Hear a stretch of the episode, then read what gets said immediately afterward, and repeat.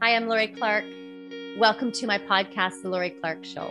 This next guest, her name is Ilene Smith. She wrote a book called Moving Beyond Trauma: The Roadmap to Healing from Your Past and Living with Ease and Vitality.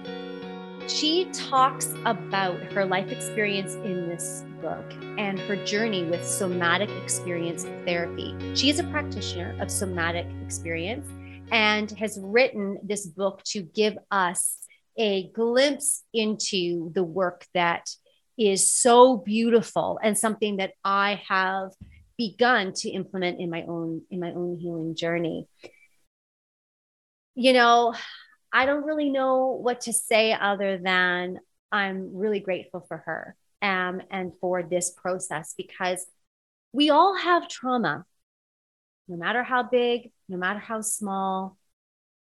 There are experiences in our life that define us, shape us, that those experiences teach us how to be and show up in the world. And maybe those experiences that were painful did not contribute to our greatness, but in fact, added a layer of definition of don't show up, because if I show up the way I want to, well, then I'm going to be judged, or that experience that I had in the past is going to, is going to happen again.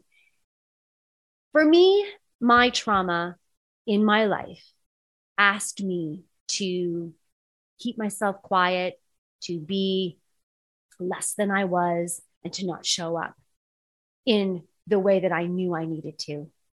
And I've had a journey, and I know all of you have had that same journey in your lives. And there comes a time where we are given the opportunity to listen to someone who has experienced lots of trauma in her own life.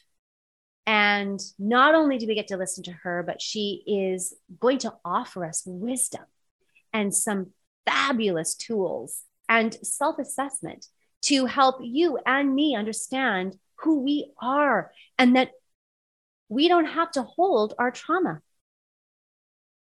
Anxiety, depression, um, physical abuse, emotional abuse, assault, um, bullying, whatever the emotion is. In, in this book, Moving Beyond Trauma, Ilene talks about the tissue has the memory. The issue is in the tissue. And that is really interesting to me. And so we are going to explore that with Ilene in these next two parts. So the first part is going to be this quick introduction to this next piece. And we will then move to part two, which is going to really get into the meat and bones um, of what is actually happening and how we can move beyond trauma to live a successful, grounded, and as Ilene says, safe in our body life. Oh my goodness. And, and, and I got to tell you, that was my first question. Safe in the body. Well, what happens if you don't feel safe? Because trauma does not allow you to feel safe. And that's where it all begins. I hope you join us on this episode of The Laurie Clark Show. Ilene, thank you so much for coming today. Thanks for having me. I'm so excited. And we've had, this is our second visit. I know. Yeah, we, I, we visited a while ago. We sure did. And um, thank you. Thank you for contributing to uh, the growth and development in my life. I appreciate it so much. Oh, thank you. Um, in your book, Moving Beyond Trauma, you say that um, healing and balance require bringing the body into a process. So what you're using um, somatic therapy for is to bring the body into the place of healing, to release the emotion or memory inside of the body. Um, explain this further. Wow. You did a, you did a great job right there. Uh, so we think about trauma. We think of, we think about it as an event, but trauma is really that energy that gets locked in our body around real or perceived threat. And so we often try to resolve all of our issues through the higher functioning parts of our brain, the neocortex. Yep. Right? That's, that's where all our ex- executive functioning happens. The problem is when, when we have, when we have a potentially threatening event and we are left feeling unsafe, we have to actually, we have to release that trauma from the body. And if you think about animals in the wild, they do this all day long. So they have, if you ever watch an animal that's about, that has just been under threat, they finish then, and the situation's over, they're back, they're, they're okay. They know they're not going to die. They always shake off the trauma. They have a natural innate ability to reset their nervous systems. So they're basically That's releasing right. all that energy from their bodies. And we as human beings have the same, we, we need to be doing the same thing. The problem is our neocortex, where our higher functioning happens, is actually has been great for us to adapt and have more complex skills to defend ourselves. Mm-hmm. And so when we, ha- when we get one, when we learn one new skill set, right, from the neocortex, yeah. we lose the old ones. And so that innate ability and that, that instinctual ability to shake and reset our nervous systems, we don't do it anymore. So in somatic work, what we're doing is teaching the body to be able to reset the nervous system. And we build the body as a safe container so that you can move through your experiences differently. We use the body as a safe container. Well, that's the, that's the, I would say that's the big idea of somatic experiencing is, can we be safe? Can we build enough safety in our bodies to move through our sensory experiences, to be able to feel like we have some sense of mastery over ourselves?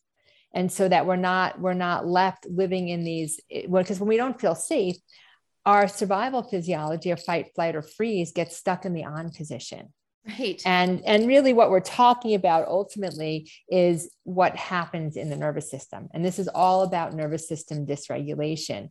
Our brains are not smarter than our bodies. Our bodies will over, always override what our brain wants to do. Because if you, if you think about it, every, every emotion has a sensation. How do you know you're anxious? It's not because your brain's telling you you're anxious. You feel that's a sensory experience. When you're depressed, that heaviness is in your body. That, that, that feel, sense of hopelessness is a sensation. Wow. You're right. And would you say that we're conditioned to think it's a, it's in the mind? Like we're saying um, anxiety is in my head. We're saying, I'm think, is it because we're, we are familiarizing ourselves with thinking the thought, but the thought actually is the action, but before it's the action, it's a feeling. So think about what happens when you feel anxious. What's the first thing you ask yourself? Oh. Why do I, why do I feel anxious? Why do I feel anxious? If I solve for the anxiety, if I, well, know I actually why, do this, oh my God, it's happening again. Okay. After you, after you're done catastrophizing, okay. Then you're like, why am I anxious? Why am I anxious? Right. What's right. Right. Then that we always go to asking this question, why? But really what we need to be doing is, because that's the neocortex, right? We're going to intellectualize our anxiety. However, if we can be with what we're experiencing and we can lean into the discomfort and maybe pendulate in and out of it, which is, which is a whole other, which is one of the tools in somatic experiencing, yep. But we can, if we can be with the, what we're experience experiencing, yeah, we have, we start building more capacity to move through the experience. It's almost like leaning into the discomfort rather than trying to circumnavigate around it. So there is something to say to lean into the emotion. It's leaning in, it's actually leaning into the sensations that we feel. But when you don't, this is the problem. When you don't feel safe enough to do that, you go to every distraction you could possibly go to, not to have to experience that sensory experience in your body. Well, that would, so my first question is, so if the body is a safe container, um, I don't feel safe. So then it is not a safe container. Somatic therapy is saying it is, let's help you get there. We want to create that space where it is safe. So you would take your client or someone into a journey of understanding where their body is, that there's a disconnect between the sensation and, and your life. So I would, I would say it. Yes. And I'd also add that our, the, one of the jobs as a, a somatic experience practitioner is to help my clients build a larger somatic vocabulary. So to be able to actually be with sensations in a great, in a, with more capacity. Huh. So, so for example, let's take a client who's really anxious. What I might do is first I'd say, okay, well, how do you know you're anxious? Okay. And my client might say something like, oh, my stomach, I feel it in my chest, blah, blah, blah, blah, blah. Right. So all those things that they're going to feel. Yeah. And so I, I might then start building some capacity. Okay. Well, let's see what happens if you focus on your feet. Your feet don't feel anxious, do they? And so then we start pendulating. Okay. So what I'm trying to do is find entry points of safety into the body. So for the, for the, for the person to understand and actually experience that they don't have to be all anxiety, they can find some spaces of neutrality. And so the pendulation, right, is going to, like, if you think about a pendulation, right, we pendulate back and forth, we're going to build more capacity ultimately. And so, so the nervous system starts settling down as the body starts feeling safer.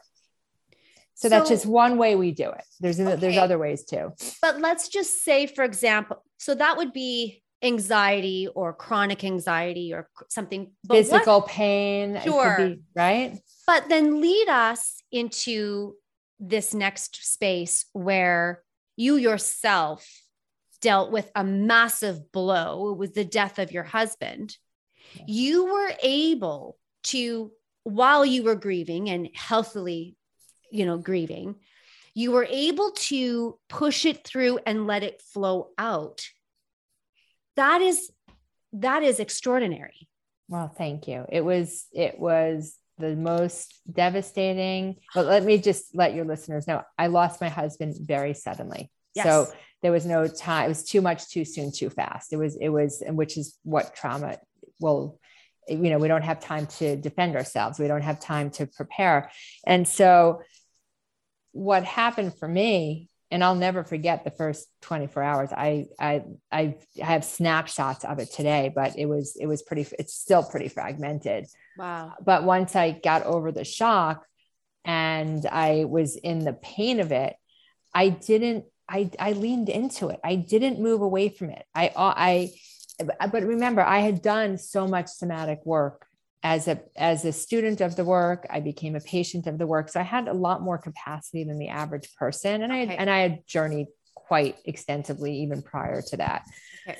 And so really what I was able to do was every time that intense emotional pain came up is I really just sat with it. I didn't try, I didn't, I didn't get into maladaptive behaviors. And I you know I have a history of, of eating disorders. So there, there was no eating disorder behavior. I was able to stay connected. I didn't isolate. And I really attribute it to the fact that I built so much capacity to be able to, that my body was the safe container, no matter what was going to happen next. Wow. I was safe.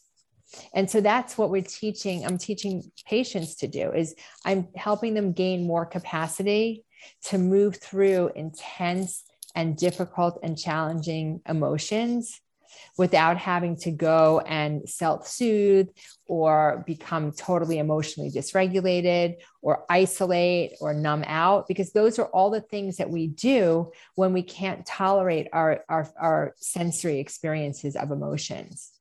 So when you are blindsided by something that comes on so quickly, so fast, like a sudden death or like a sudden, um, any kind of trauma that happens really quickly, there is a, would you say that that first response that you, you lock in.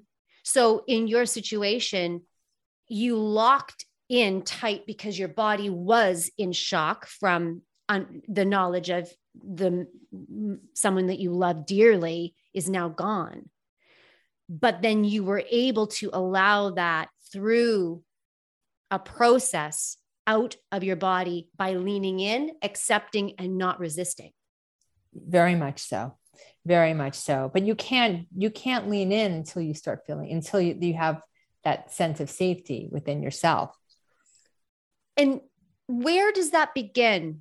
Because, you know, I'm, I was just saying to someone this morning, look, you know, there, when people say there are five ways to uh, process something, I'm not in agreement with that, because everyone and everyone's context is so different that there isn't really a linear way to deal.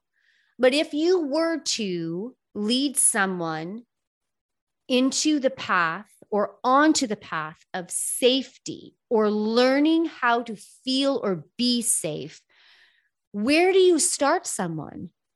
It's a really, really good question. So the first thing, and I can spend, I can spend a very long time with this one piece with a client. We have to learn how to become our own observers, because the big, the first thing that needs, that needs to come online is some capacity and understanding and experience of what presence feels like. So think about, think about having a difficult situation. Again, we go into the why. Always. Always. I'll say, why am I this way?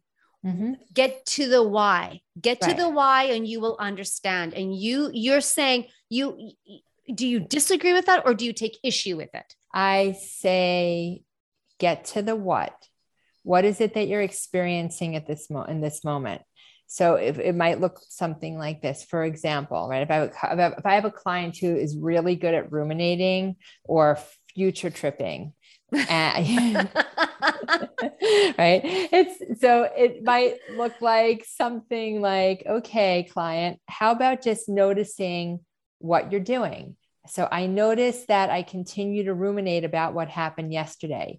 I notice that I keep obsessing about what it's going to be like tomorrow. I notice that I continue to move, keep, continue to go over the story over and over and over. And so that's the observer. And one, because observation breeds presence. And, you know, remember, remember this, trauma has no sense of space or time. So we often, yeah, you're, you're, you're just okay, chew on that, chew on. chew on that for a little while. I'm like, whoa. Yeah, chew on that yeah, for a little okay, while. Okay, okay. But it feels like it does.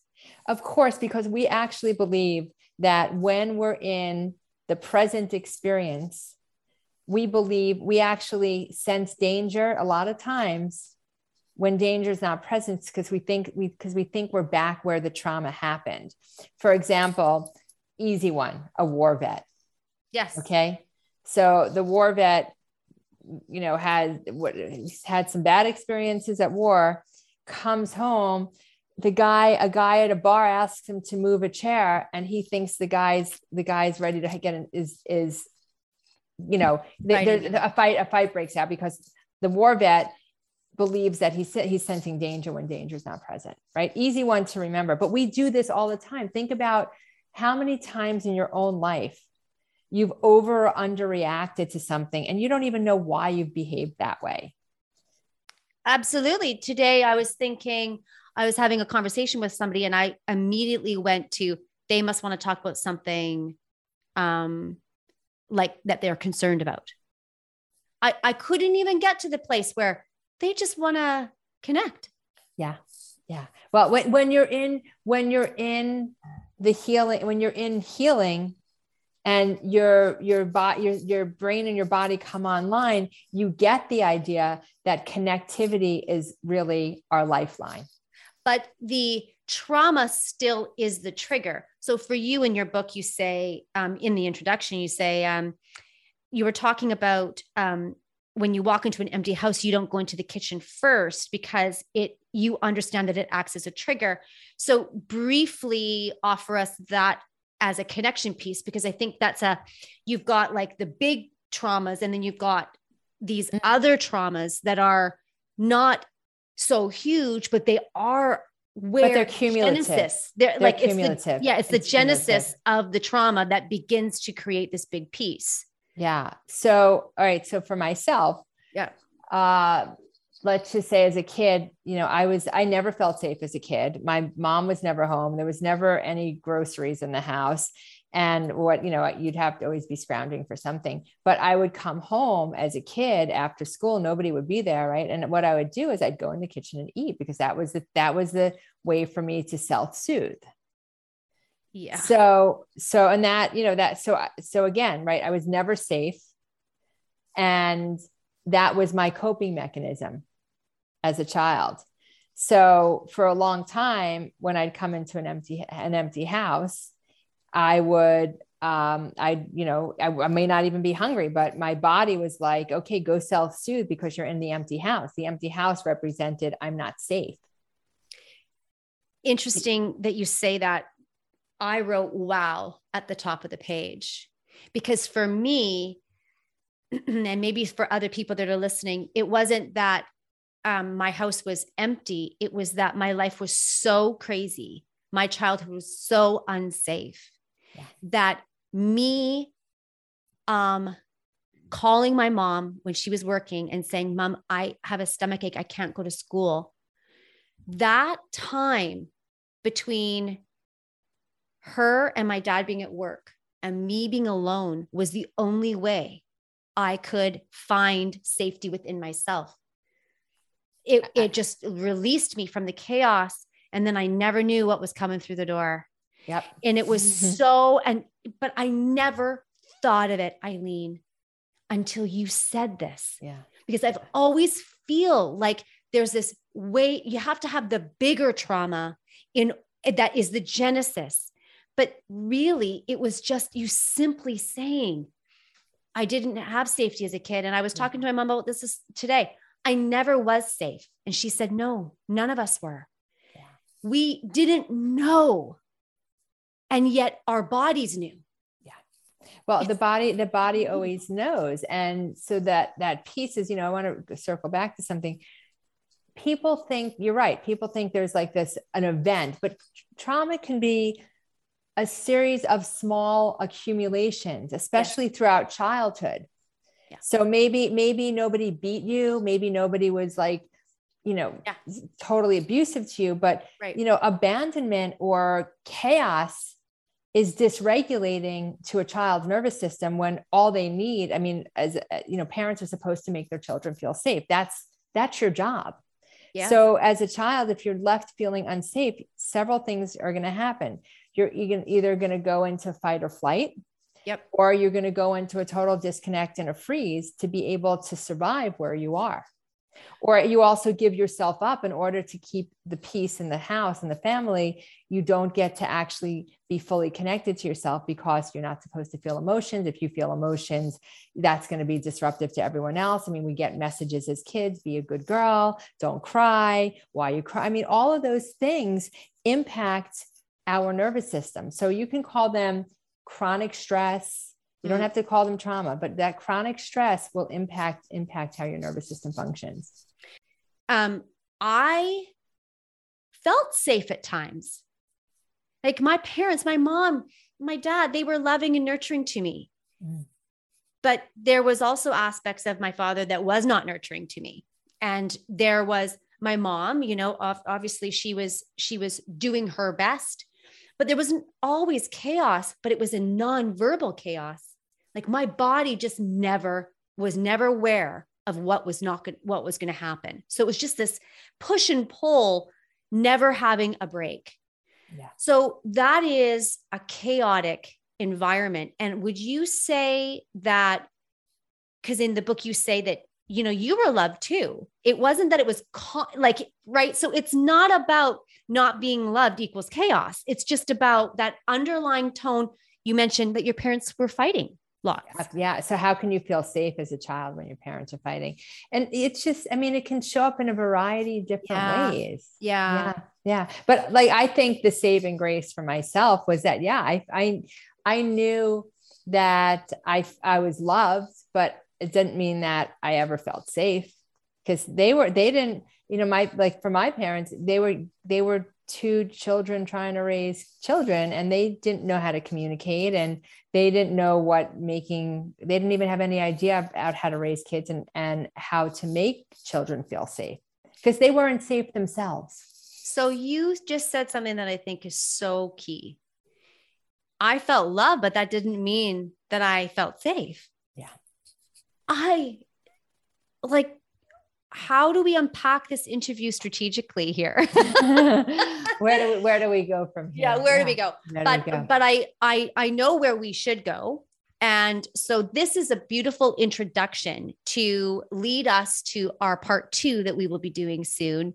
Um, so that we can really just offer people a little piece of what this is all about.